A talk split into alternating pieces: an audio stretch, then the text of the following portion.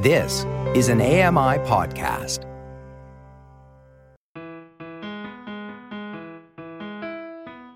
Welcome to Voices of the Walrus on AMI Audio, where professional readers give voice to articles from Canada's best general interest magazine. I'm your host, Roger Ashby. As a former violin student, J.R. Patterson decided to investigate why so many promising young players quit early. Why Do Kids Hate Music Lessons? is read by Lori Wilson. This is an article titled Why Do Kids Hate Music Lessons? by J.R. Patterson. In Bob Rafelson's 1970 film Five Easy Pieces, the hero, Bobby Dupea, abandons a career as a promising concert pianist to live life as an itinerant laborer. His belligerence is as deeply rooted in him as in his innate musicality. We're left to understand it wasn't music Dupea rebelled against, but how it was delivered. Despite his skill, he turned away from the environment he associated with music, an environment he found distasteful and antithetical to his being. I think of Dupea when I remember my childhood violin lessons. I loved music, but something about the methodological lessons rankled me. I was a pupil within the Suzuki method, which values learning by ear, memorization, and parental involvement. Through his program, which is now taught to some 250,000 students in 74 countries, founder Shinichi Suzuki, 1898 to 1998, sought to change the way musical aptitude was understood.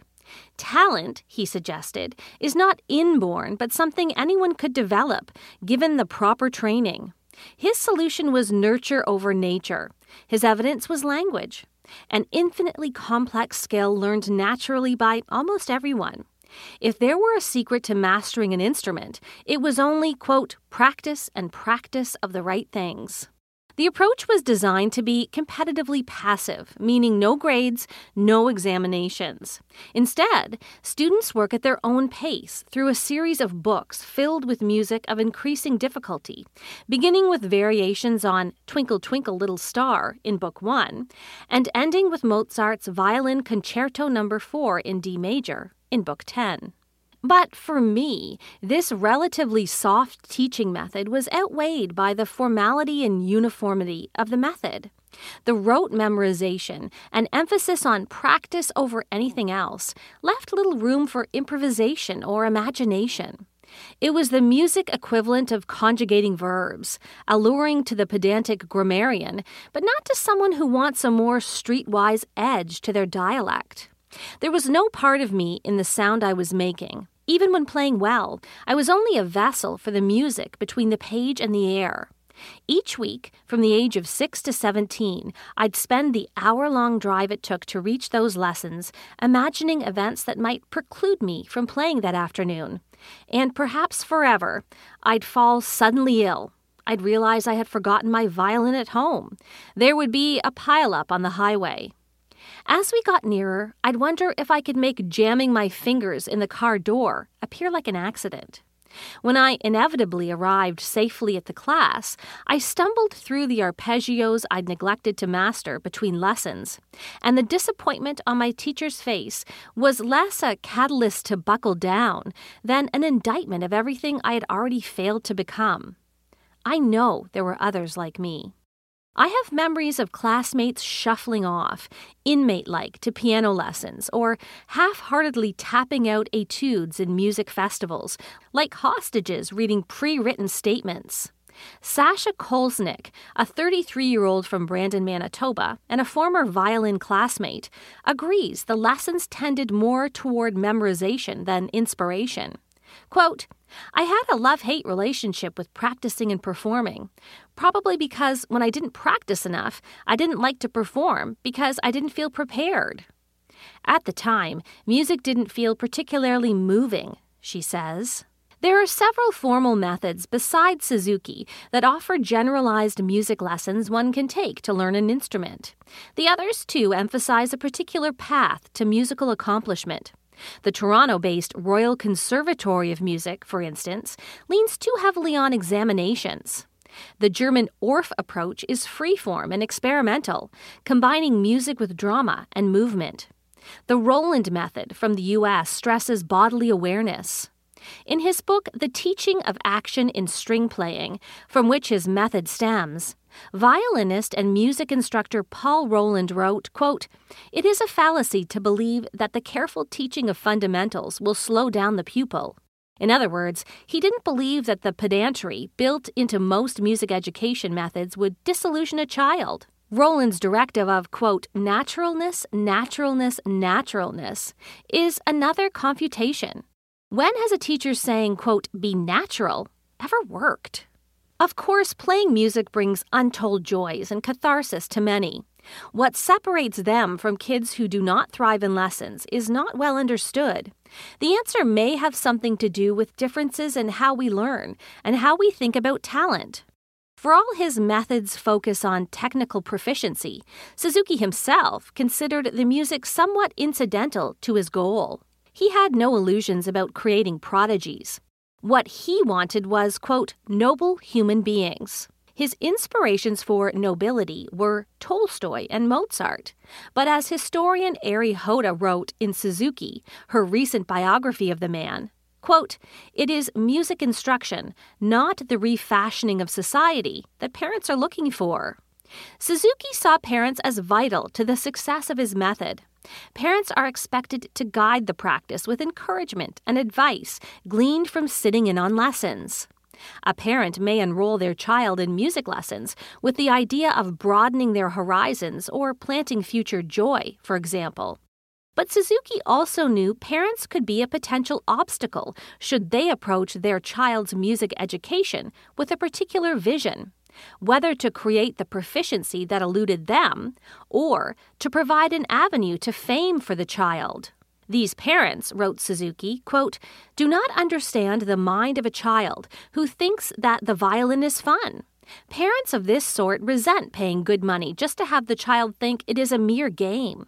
They are calculating about education. These parents, quote, unknowingly make their children miserable. Lessons are a considerable commitment for parents. They were for my mother, who worked full time, paid the fees for my sister and me, and spent countless hours driving us to tutorials and concerts. But the parental involvement entrenched in Suzuki brought the judiciary aura of lessons home and created a sticking point that lasts to the day. Tears were shed over the attempts to cajole me to practice. Timesheets, bribery, nothing could persuade me to engage in what felt like a button down, dot joining activity that turned leisure into duty. I did feel moments of liberation whenever I went off piste and played a little Fritz Kreisler. Music lessons give students a lot. They can make them better listeners and expose them to cultures and people they might not otherwise know. But as Glenn Schellenberg, who researches music perception and cognition at the Instituto Universitario de Lisboa in Lisbon, Portugal, says, while music lessons correlate with intelligence, they won't necessarily make you smarter. And keeping uninterested kids in lessons based on that fallacy is cruel. The kids who do well in music do so because they and their parents tend generally to be open to new experiences. Schellenberg's research into music lessons contradicts Suzuki's dismissal of natural talent. In a study on the cognitive consequences of music lessons involving children in the Greater Toronto Area, Schellenberg found that music talent is likely inborn. Quote, It's just like height, he says. It's normally distributed in the population. The notion that everything is practice is just not true with anything. There's natural variation. Still, having abilities like perfect pitch, fine motor skills, and good memory doesn't mean one will become an accomplished musician or enjoy lessons more than anyone else. Excellence is not synonymous with fulfillment. Over the 11 years of my lessons, my student peers were sieved and clustered. A skilled select few soared.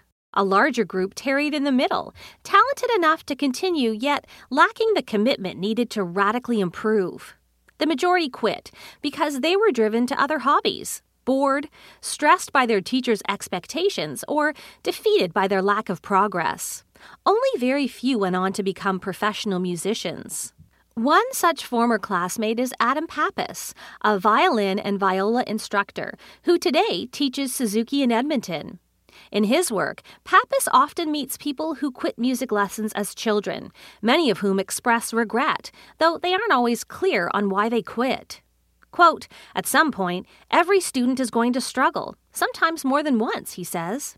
Music can be hard on the mind and hard on the heart. Pappas finds that if a parent has gone through music lessons themselves or is especially dedicated to being a part of the instruction, their child is more likely to pull through those difficult times. It was the same for him.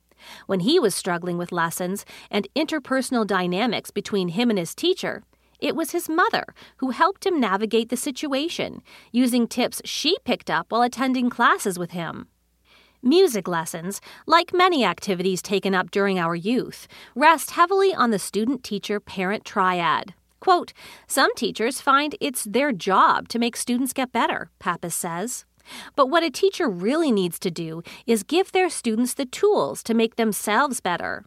Whether the Suzuki method alone does that is uncertain. Pappas fills, quote, gaps in the Suzuki method with teaching material from other methods and encourages his students to sit music exams, not only for the educational credits, but their goal oriented nature. The precedent for a looser structure for music education exists. Composer John Paynter, in his 1970 book Sound and Silence, encouraged experimentation, positioning students as composers rather than machines of repetition, allowing them to embody in music their reactions to life, quote, as they live it and as they see it lived around them. Paynter's vision was for students to explore beyond the written music, to use their instruments to probe a range of sounds, the way a painter might splash color on a canvas. Suzuki's method stresses homogeneity, from the technical exercises inserted in his books to its focus on lines of identically dressed students at recitals, sawing away at, quote, perpetual motion in unison. Suzuki's vision of equality comes across in practice as a little militaristic. Emotion and expressivity are largely left to the student, and therefore, so is discovering what music is for. Musicians who inherently understand that impulse excel. Others need help and encouragement to see themselves as creators. Music treads a fine line between the loose creativity of art and the rule bound framework of sport. Education should be open to exploration, yet demanding enough to meet a high standard. A good lesson, in its push for something always a little beyond the capacity of the musician, is an act of creating desires that remain unmet. Perhaps technique must not be seen as an end in itself, where learning to play properly is the same as learning to play beautifully.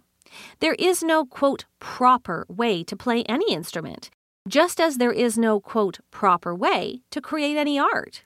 The greater measure of skill and control of an instrument is the ability to convey emotion rather than emit a flurry of notes.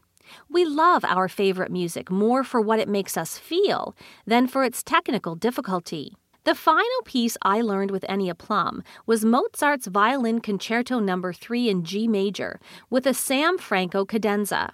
The cadenza was a little beyond me, the fingering too tricky, my apathy too high. Playing it was like trying to grasp something just out of reach.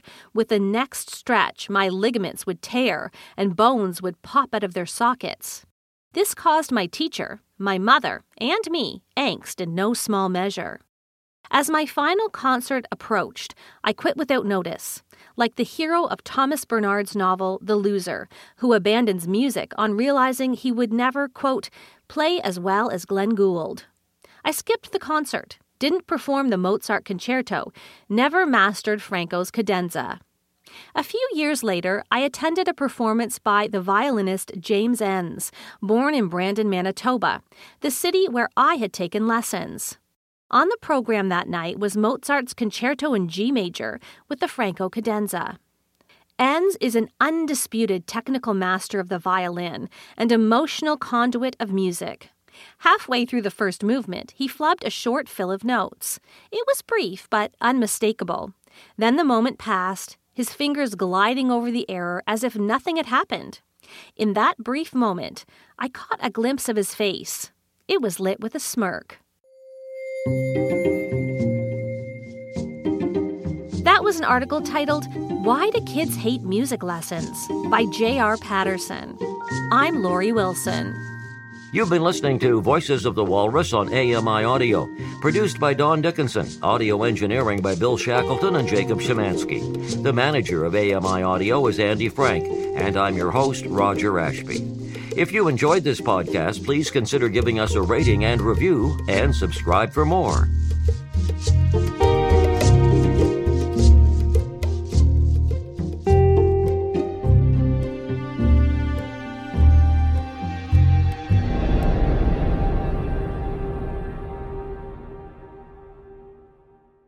Hi, I'm Red Sail, inviting you to download the latest episode of My Life in Books, where internationally acclaimed authors discuss their lives, their work, and three books that have resonated with them.